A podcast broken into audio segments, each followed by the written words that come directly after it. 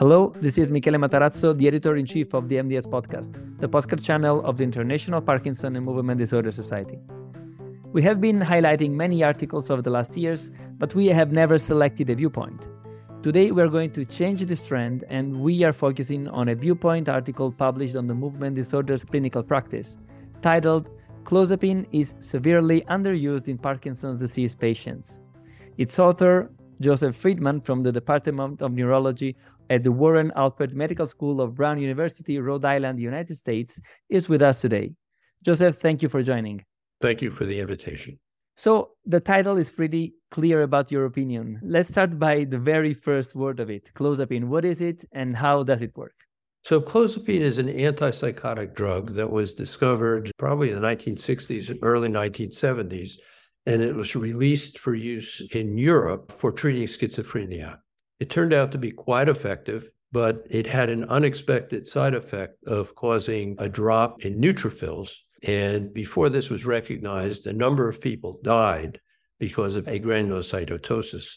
The drug was withdrawn from the market and then gradually brought back into the market in Europe. It had been being tested in the United States, but withdrawn for several years, but then was re released because of its effect in treating what was called refractive schizophrenia. So it's a drug that is more potent than any other antipsychotic, and in addition, has no extrapyramidal side effects, which was why I was interested in the drug. Now, your point is exactly that one that we should use it more in the setting of Parkinson's disease. How is this drug useful in Parkinson's disease, and what are the indications in a patient with Parkinson's disease? Well, it's been shown in two double blind placebo controlled trials, one in France, one in the United States, showing that it's an effective antipsychotic for people with Parkinson's disease who have psychosis. It not only does not worsen motor function, which almost all the other antipsychotic drugs do, but it actually improves tremor. And there also are studies showing, including double blind trials, showing that it improves tremor that's not responsive to levodopa. So it has the added benefit of not only treating psychosis, but also improving refractory tremor. Well, that's a very good point. And actually, before this interview, I went out and checked the evidence based recommendation. And as you were mentioning, it has been shown in double blind randomized clinical trial. And actually, it is recommended for psychosis in Parkinson's disease. And it's also recommended for tremor for dyskinesia in Parkinson's disease. And as you were mentioning, it works also for tremor, especially for the tremor that is refractory to other types of treatment. So, why do you think we are not using that much more than we do? And actually, how much do we use it in clinical practice? Well, this is why I wrote the opinion article because I do a lot of peer review. And I've sent several peer review articles about people looking at various aspects of the treatment of Parkinson's disease psychosis with the various antipsychotics. And in doing that, they would do a review of a database, say from Medicare or a database from an insurance company, and they were talking about thousands of patients being treated, and patients were being treated with quetiapine, they were being treated with olanzapine. The more recent studies showed they were treated with pimavanserin, and they would say that there weren't enough patients on clozapine that they could even do statistics. So maybe less than a tenth of a percent of patients were treated with clozapine. It was just extraordinary that the drug was just not being used. And why is that? Do you think it's just because we are afraid of using it because of the side effects you were mentioning before? Or maybe there has never been a lot of interest in using it above other medications, such as more, medication as the ones you were mentioning before? I think, at least in the United States, that there are a couple reasons. One is it's not approved by the FDA for treatment. And that's because by the time it was shown to be helpful in Parkinson's, it was no longer under patent protection. So it require a large investment to get it approved. That's one thing. And then people, I think, were too concerned about the difficulties of doing the blood monitoring. And the blood monitoring is an issue. Blood needs to be checked for a drop in granulocytes once a week for the first six months, then once every other week for six months, and then every four weeks thereafter. But it turns out that, at least again, in the United States, in Medicare covered patients, it's not that expensive to have blood drawn at home for patients who can't get to the laboratories. So it's really not that cumbersome. And filling out the paperwork that's required is not that hard. In my office, where I have a large number of patients on clozapine, My secretary handles all of that. And the only time I get involved is when there's a questionable drop in the blood count and something needs to be done, medicine needs to be held, or something like that. It's actually quite easy to do. But I think people don't investigate that. And I think they use it as an excuse not to prescribe it, that it would be too cumbersome. And even the expense, which is covered by insurance, at least in the States, is considerably less than pimavanserin. So, first of all, this podcast is often very much clinical oriented. So, I'm going to put you in a few possible scenarios and I'm going to ask you questions in these possible scenarios. So, let's say there is a patient with Parkinson's disease psychosis. Is there any possibility that you would prefer using, let's say, quetiapine or pimavanserin above clozapine, or you would say that clozapine should be always the first drug to use?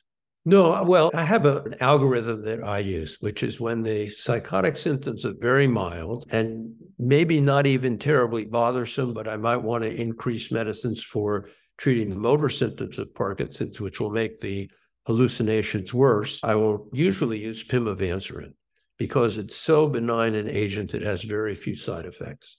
But it takes about four to six weeks before pimavanserin starts to show whether it's going to be helpful or not and it's not always helpful. So you may go six weeks and then have to give it up because it's not going to work. For patients who I think can't tolerate waiting four to six weeks to find out if the drug works, I'll usually start quetiapine. If quetiapine doesn't work, then I'll use clozapine. If the patient is in a really difficult situation where they may need to be hospitalized because they're causing such distress either to themselves or to their family, then I will start clozapine. And the trick with clozapine is that you need to start with a very low dose. So the people with schizophrenia are usually on doses between about 500 900 milligrams a day. And for Parkinson's disease patients, I usually start with six and a quarter to 12 and a half milligrams a day. So it's really sometimes a hundredth of the dose of that being used in schizophrenia. And sometimes the response is really remarkable. You know, patient getting better in one or two nights sometimes. I mean, that's not typical, but it's not uncommon either. It is a pain in the neck to use. I don't want to minimize it. It's not so much that the blood test needs to be done, but the result of the blood test has to be communicated to the pharmacy, and patients only get enough drug to get them to their next blood test. And then if the fax doesn't get received by the pharmacy, they don't give the drug, and weather can be bad and interfere. There are problems, but it still is a much more effective drug than the others. I think we have already some very important take home messages. So, you have this kind of algorithm where for mild symptoms, you would start with other antipsychotics or other drugs such as pimavanserin or quetiapine, whether they work or not. And then, if not, you go to clozapine. And if you have severe symptoms, you go directly to clozapine. That's very helpful from a clinical take home message. Obviously, every patient is different and you have to personalize the treatment, but as a general rule, that seems pretty reasonable and pretty easy. Now let's change the scenario and go to someone with a lot of tremor. You start the levodopa and you increase the dose. All of the symptoms get better, but the resting tremor uh, it stays there. In which occasions would you consider using clozapine?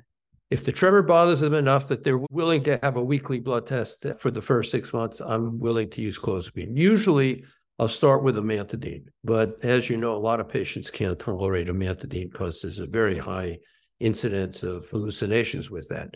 But my usual practice would be to use levodopa. If that didn't work, give them amantadine if they could tolerate it. And if that didn't work, then I use clozapine. Would you use that before consider more advanced options such as DBS or a Focus ultrasound? Well, yes, I'll mention it to patients that at this point I would recommend clozapine, but that if they didn't want to take clozapine, if they found the weekly blood test or going to the pharmacy every week a problem, then there are surgical options. I mean, in my own mind, being a neurologist, I think of brain surgery as the last resort when nothing else works. And I figure, as I point out to the patients, they can always try the clozapine, and if they don't like it, if it makes them too tired, for example, or there's difficulty with the blood testing, then they could choose a surgical option. Now, I will confess I don't have a lot of experience with clozapine in PD tremor. I've used in few patients, but what would you say is the rate of response? How many patients have a reasonably good response? I think the a reasonably good response is probably more than half. More than half, okay. Maybe not a lot more. You know, it's hard to say because it really is a rather sedating drug. And so patients often can't tolerate it. The anti tremor effect of clozapine requires a higher dose than the antipsychotic effect. Okay. Who knows why? Nobody knows why this drug works. Okay? Of course. But patients may not be able to tolerate 50 milligrams a day or even 100 milligrams a day, which is rarely needed for treating psychosis. And now let's go to the last scenario. Is there any possibility that you would use the view you would indicate and prescribe clozapine just because of dyskinesia? Or maybe you will consider dyskinesia between the clinical characteristic that will make you think about using clozapine. But I mean, just using it because you want to treat dyskinesia in a patient. Yeah, I would not do that. And the reason for that is that the doses required for treating dyskinesias are much higher even than for treating tremor. And in the two papers that I'm familiar with by Dr. Bennett that were written a long time ago, the clozapine was fairly effective for dyskinesias, but patients slept an extra two hours a day on average. And I'm sure there are some patients who slept an extra four hours a day. Yeah. So that's not a good solution.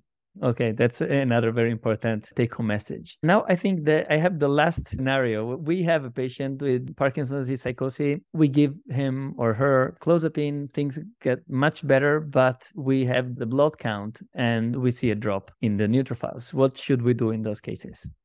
Well, obviously, you need to stop it because you don't want to kill the patient. So once you stop it, you can re-challenge them. And I don't have numbers for how often the re-challenge is successful but it's often successful. And sometimes you even have to stop it more than once, two or three times. However, even if you have agranulocytosis, which you won't get if you do the blood test the way they're supposed to be done, colony stimulating factor works quite well. So I had a patient who wouldn't go to the laboratory, and actually I reported it because he developed absolute agranulocytosis, zero, zero granulocytes. That's scary. Within a few weeks, I think it was eight weeks.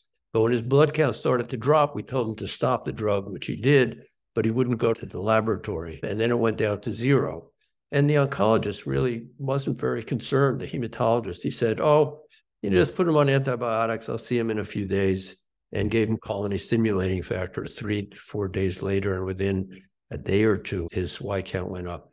And I have a patient who's had recurrent granulocytopenia. And after it happened, I think the fourth time, I got the hematologist just to give her the colony stimulating factor. It, it comes out to about once every four weeks. Okay. So her granulocytes go up to something like 12,000, and then they slowly drop over the next four weeks. Then she gets another injection. And there are other reports of that. So I think that's probably a very expensive way to go, but it's been very helpful to her because without it, she just has difficult psychotic symptoms. And I think you just pointed out another very important point, which is that this first patient you were mentioning with the agranulocytosis, he was missed in the follow up. So probably uh, also the having a supportive family or someone around the patient is very much important when you're choosing a drug like this, in which the follow up, especially the lab follow up, is very important, right?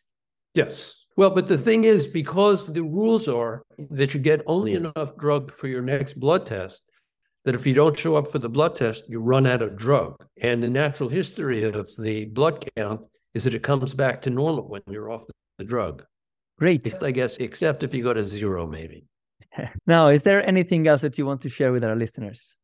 I just think that the doctors who listen to this, who presumably are interested in treating psychotic symptoms in Parkinson's disease, should consider using clozapine. I think it's a grossly underused drug, at least in the United States. And I think our patients are suffering as a result of this.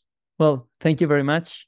We have had Joseph Friedman from the Department of Neurology at the Warren Alpert Medical School of Brown University, Rhode Island. And we have discussed the article Clozapine is severely underused in Parkinson's disease patients from the movement disorder clinical practice. Please go ahead and download the article from the website. And thank you all for listening.